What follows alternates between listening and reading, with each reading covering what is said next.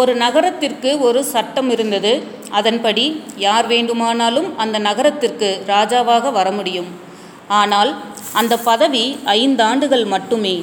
ஐந்தாண்டு முடிந்த அடுத்த நாளே மன்னனை ஆற்றின் கரைக்கு மறுபுறம் உள்ள காட்டில் விட்டுவிடுவார்கள் அந்த காட்டில் மனிதர்கள் கிடையாது. வெறும் கொடிய விலங்குகள் மட்டுமே.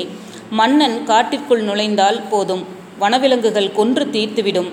இதை சட்ட இந்த சட்டத்தை யாராலும் மாற்ற இயலாது.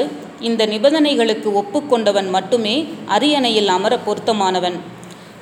இந்த கடுமையான சட்டத்துக்கு பயந்தே யாரும் அந்த பதவிக்கு ஆசைப்படாமல் இருந்ததால் அந்த அரியணை பெரும்பாலும் காலியாகவே இருந்தது. இருப்பினும் ஒரு சிலர் எப்படி இருந்தாலும் சாகத்தானே போகிறோம் மன்னனாகவே மடியலாமே என்று பதவி ஏற்பதுண்டு.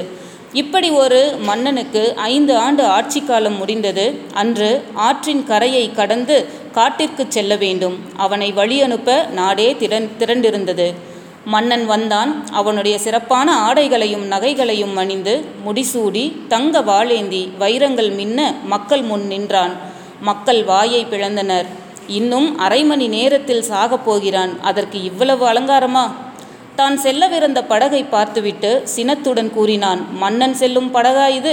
பெரிய படகை கொண்டு வாருங்கள். நான் நின்று கொண்டா செல்வது சிம்மானத்தை சிம்மாசனத்தை கொண்டு வாருங்கள். கட்டளைகள் பறந்தன காரியங்கள் நடந்தன.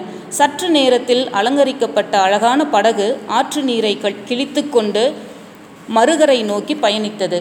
மக்கள் திகைத்து நிற்க மன்னன் கையசைக்க பயணம் தொடர்ந்தது. மிகவும் அதிர்ச்சி அடைந்தவன் படகோட்டி.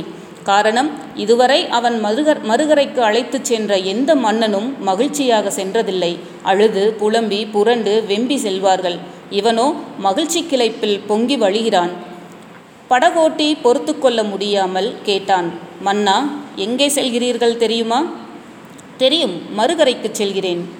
அங்கே சென்றவர்கள் திரும்ப இந்த நகரத்திற்கு வந்ததில்லை தெரியுமா? தெரியும் நானும் திரும்ப இந்த நகருக்கு வரப்போவதில்லை. பின்னே எப்படி உங்களால் இவ்வளவு மகிழ்ச்சியாக இருக்க முடிகிறது? அதுவா நான் என்ன செய்தேன் தெரியுமா?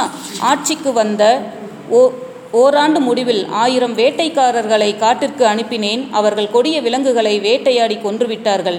இரண்டாம் ஆண்டு முடிவில் ஆயிரம் விவசாயிகள் சென்றார்கள். காட்டை திருத்தி உழுதார்கள். மூன்றாம் ஆண்டு முடிவில் ஆயிரம் கட் கட்டடக்கலை வல்லுநர்கள் தொழிலாளர்கள் சென்றனர். இன்று வீடு வாசல் அரண்மனை அந்தப்புறம் சாலைகள் எல்லாம் தயார். நான்காம் ஆண்டு முடிவில் ஆயிரம் அரசு அதிகாரிகள் சென்றனர்.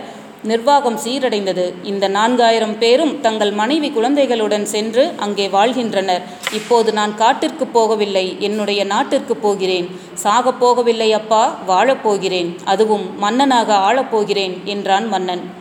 இந்த மன்னனைப் போல நாம் அனைவருமே வெற்றி பெற வேண்டும் என்றால் நமக்கு தேவை ஒரு இலக்கை நிர்ணயித்தலும் அதற்காக திட்டமிடுதலும்.